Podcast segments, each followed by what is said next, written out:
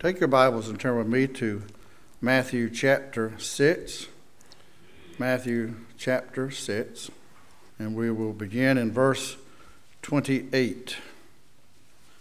We want to talk today about the solution to worry. The solution to worry. And uh, Jesus in the Sermon on the Mount in verse 28 says this And why take you thought for raiment? Consider the lilies of the field, how they grow. They toil not, neither do they spin.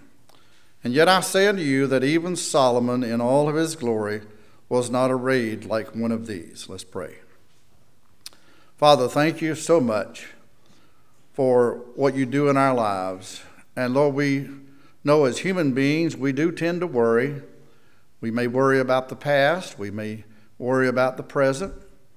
We probably are anxious about future things that may, may or may not come to pass. And Lord, we just are sometimes can worry. And we ask you this morning that you would help us through your word to conquer that and to have victory. In Jesus' name we pray. Amen. Worry has to do with faith.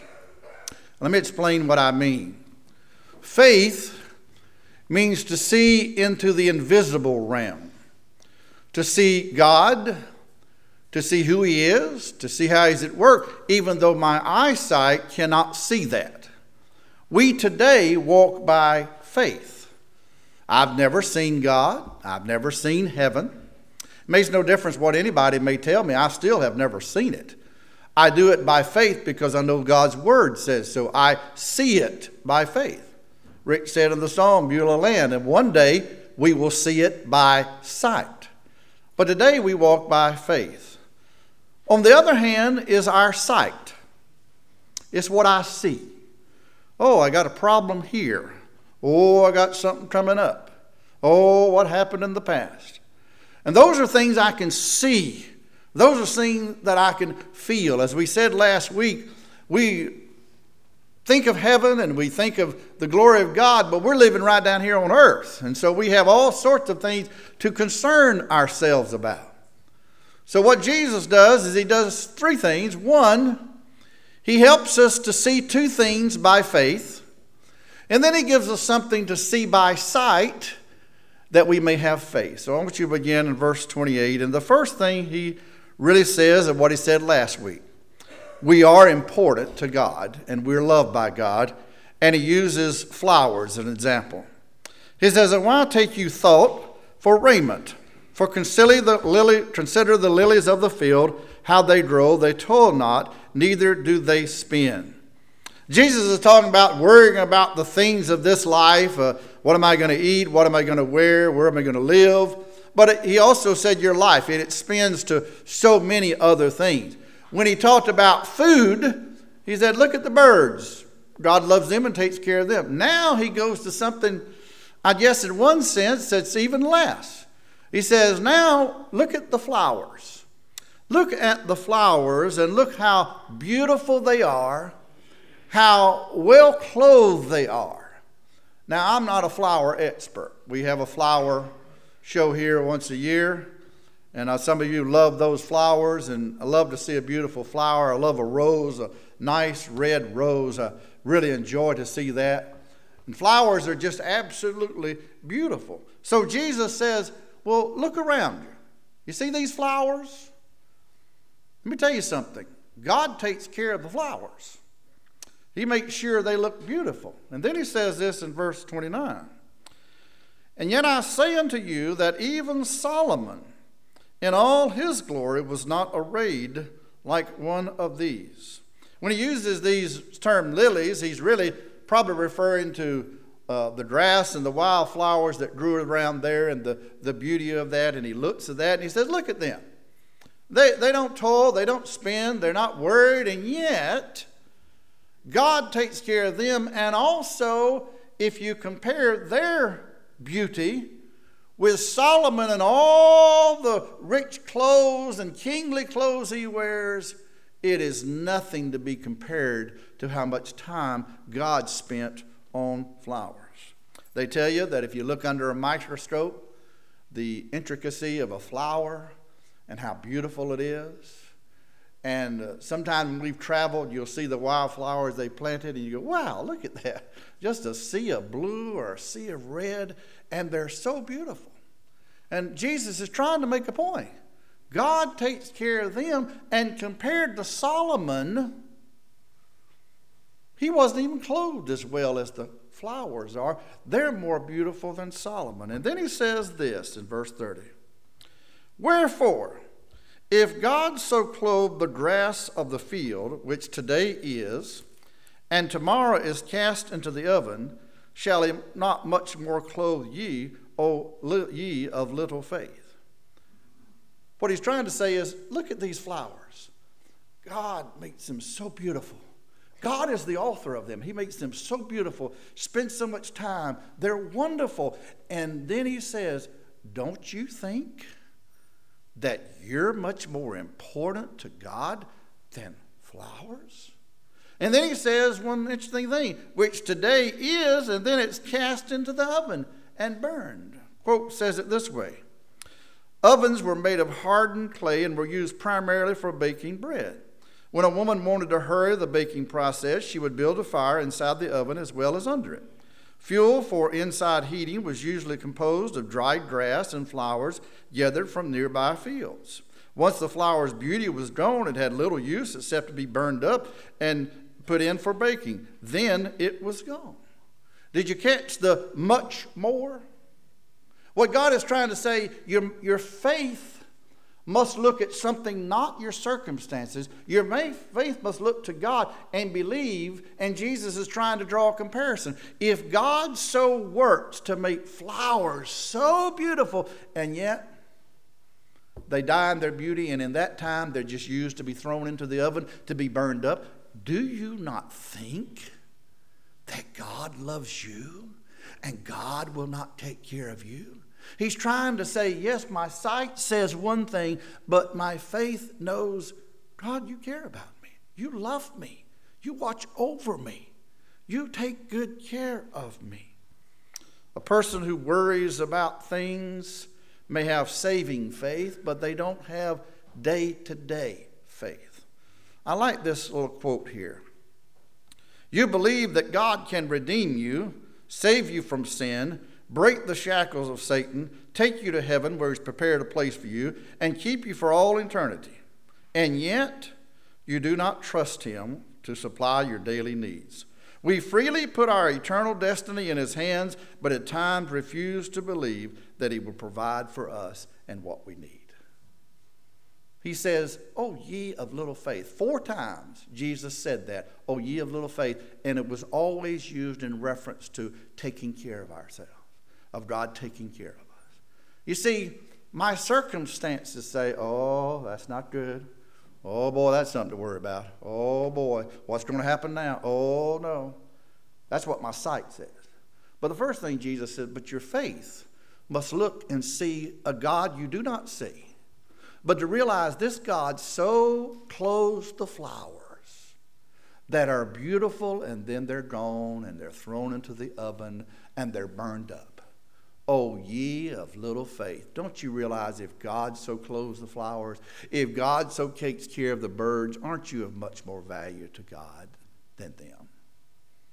Anyone who thinks that God doesn't love them, that didn't come from God. That did not come from God. Anyone who thinks that, oh, God doesn't care about me, that doesn't come from God. Now, your circumstances may say God doesn't care, and it may look like it's God's not there, but that's where your faith must look up and see a God who does love you, who does care about you. And you are much more valuable than flowers. So God takes care of you. He then tells us to grab onto something else with our faith. He says in verse 31 Therefore, take no thought, saying, What shall we eat, or what shall we drink, or wherewithal shall we be clothed? For if after all these things do the Gentiles seek, for your heavenly Father knoweth that you have need of all these things. He says Gentile. Now, Gentiles is really us, but in the scripture, it came to be used in reference to the unsaved. And so that's what he's talking about the people who are unsaved. The people who are unsaved focus their lives on the here and now and the worrying about things and stuff and possessions and problems and events and friends and all those things they concern themselves with. And he's referring to that we're not to be like them. Those who have no hope in God naturally put their hope and expectations in things they can enjoy now. They have nothing to live for but the present. And their materialism is perfectly consistent with their religion. They have no God to supply their needs. They have no God to give them a purpose in life.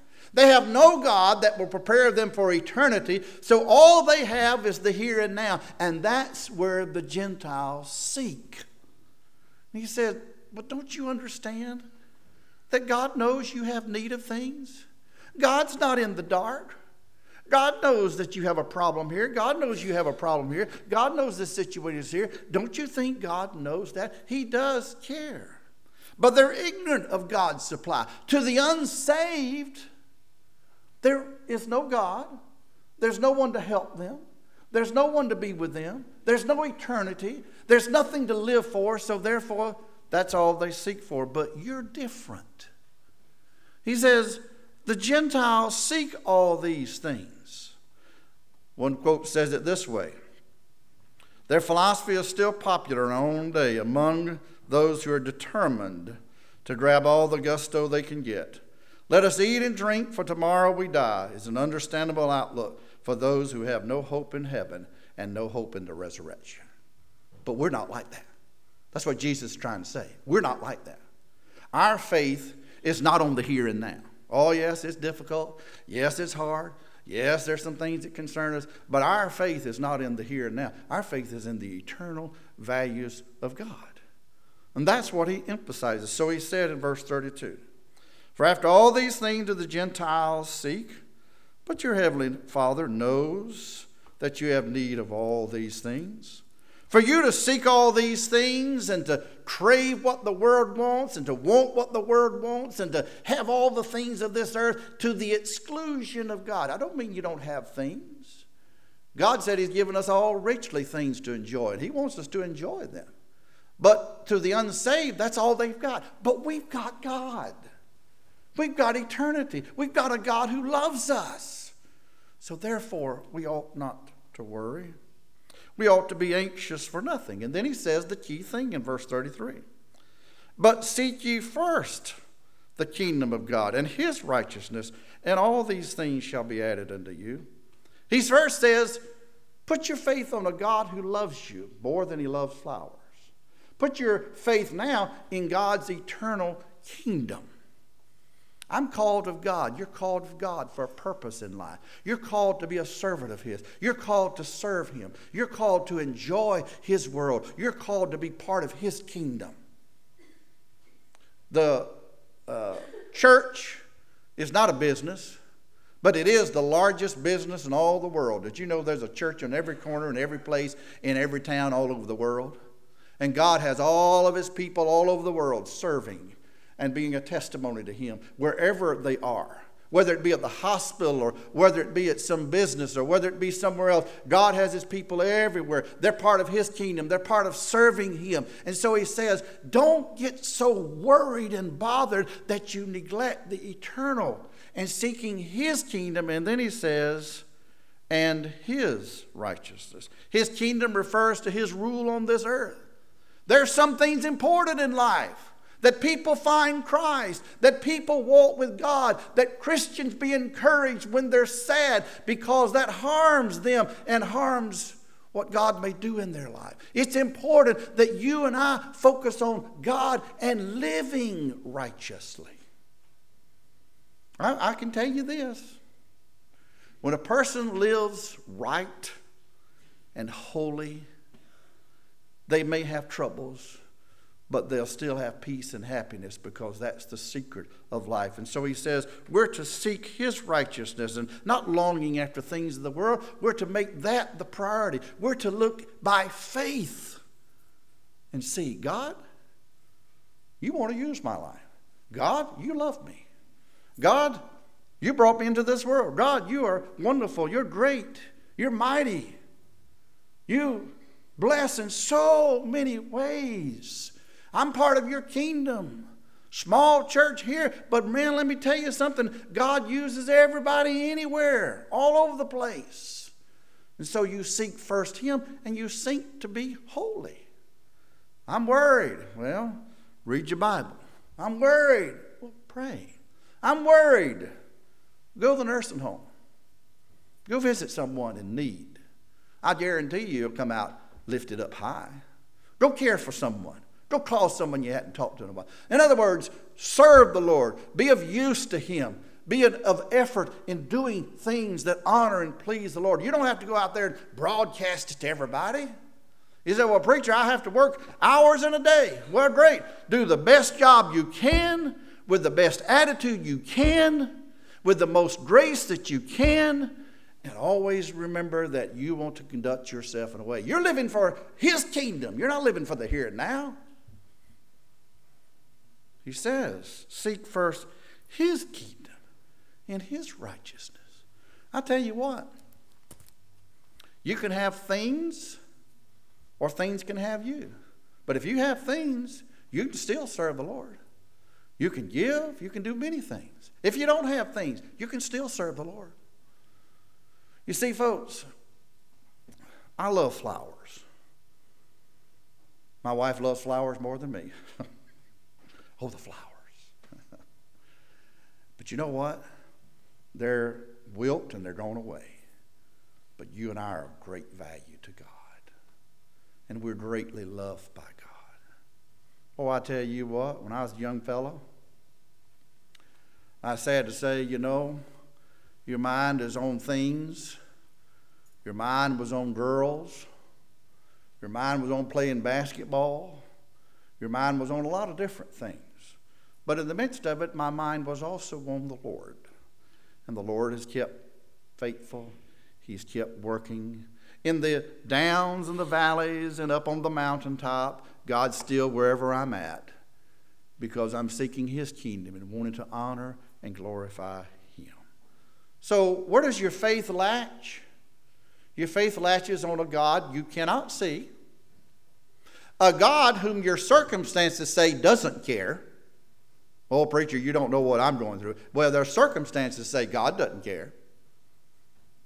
God, your circumstances may say, well, you know, I know other people that hadn't experienced that, Mine's are worse. So your circumstances may say, well, God doesn't care about me.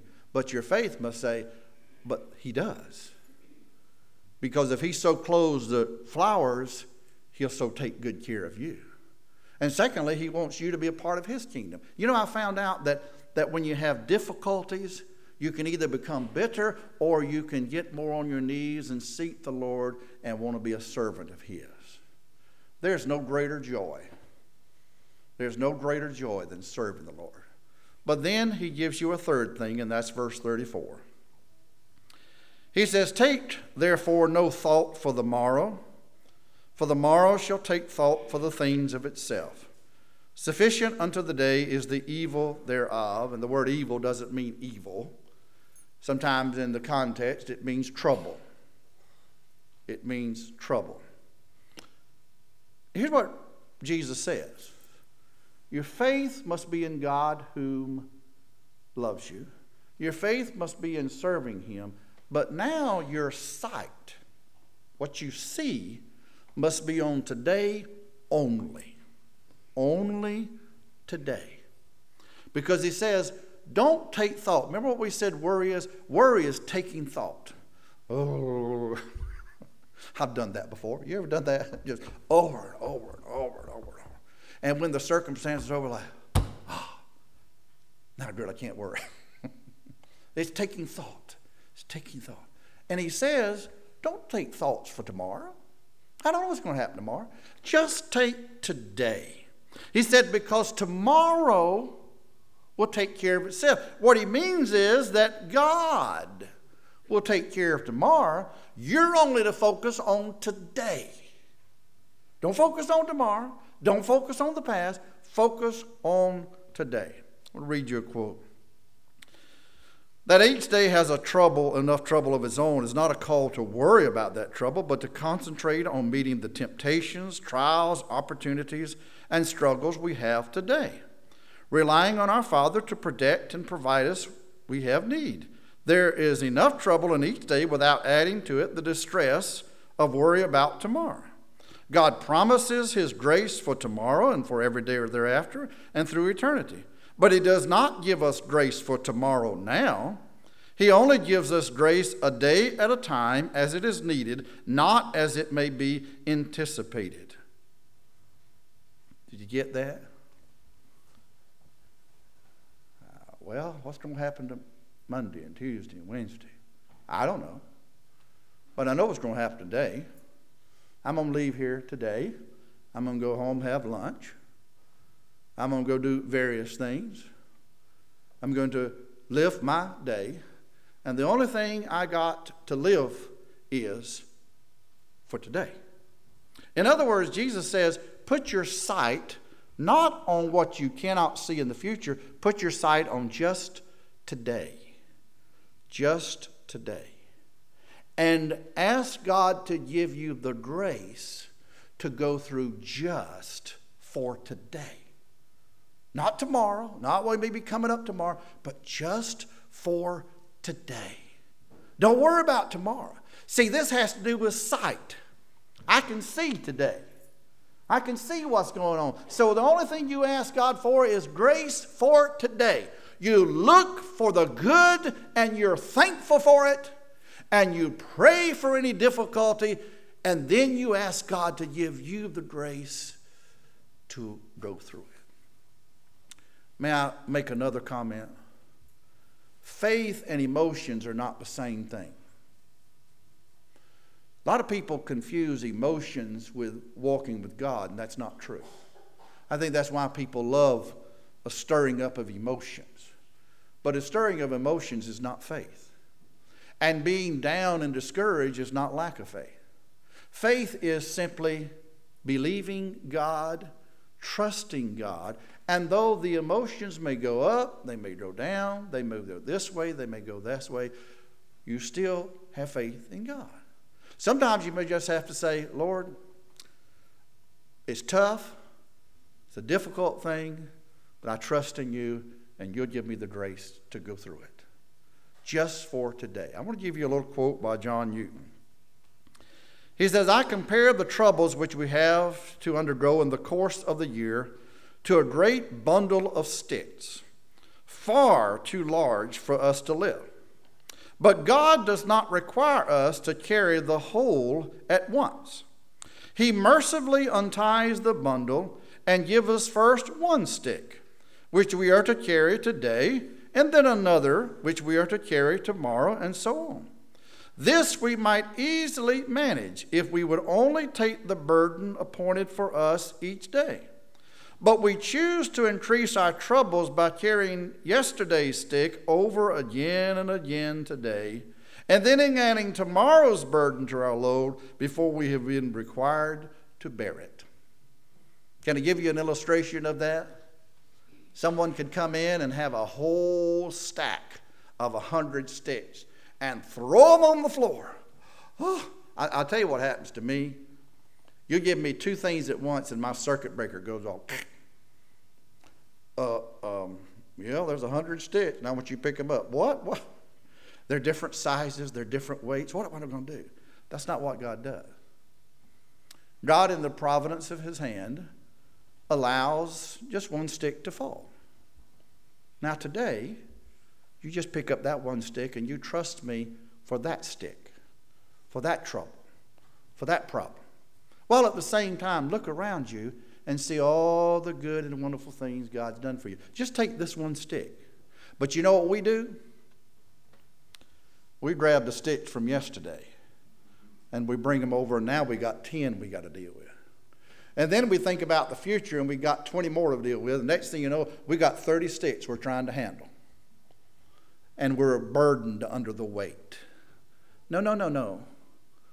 Throw the stick from yesterday away. Forget what's in the past.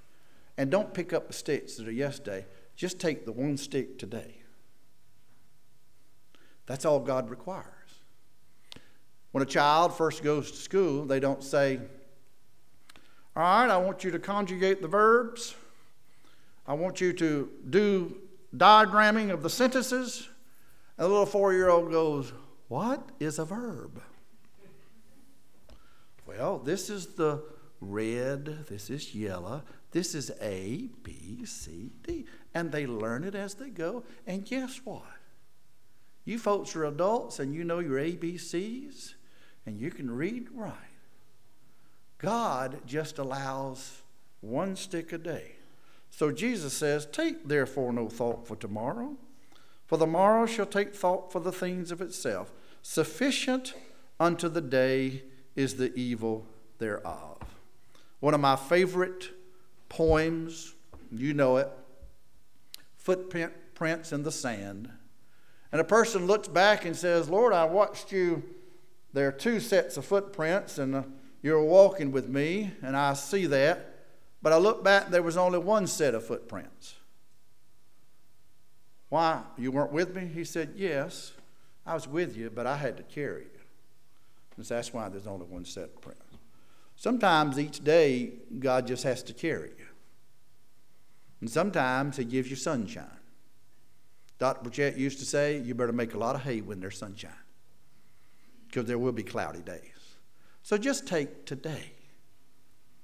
Don't worry about tomorrow. Forget the past. Just take today. And you know what? If you just take today, this is what happens. You will trust God just for today. And you rely on God just for today. You'll read your Bible just for today. You'll pray just for today. You'll think about someone in need just for today. And guess what? Your life will go in a different direction. So Jesus says, Grab by faith that I care about you more than the flowers. Grab by faith I want you to serve in my kingdom and live holy. But now by sight, just take today what you can see and trust me for it.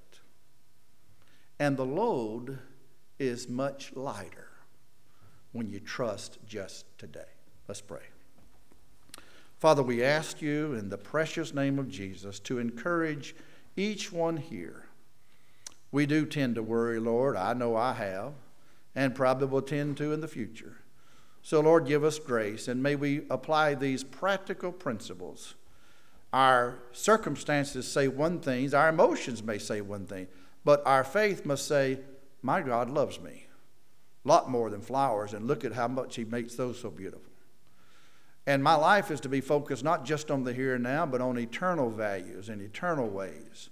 And then, Lord, help me just to take by sight what I got today. It may be a burden that you might have to carry me today. You might have to carry me again tomorrow, but I don't have to think about tomorrow. Let me just think about today and go by your grace today. In Jesus' name we pray.